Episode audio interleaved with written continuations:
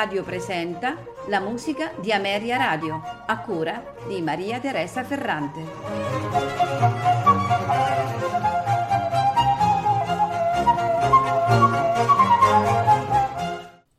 Buonasera e benvenuti alla musica di Ameria Radio.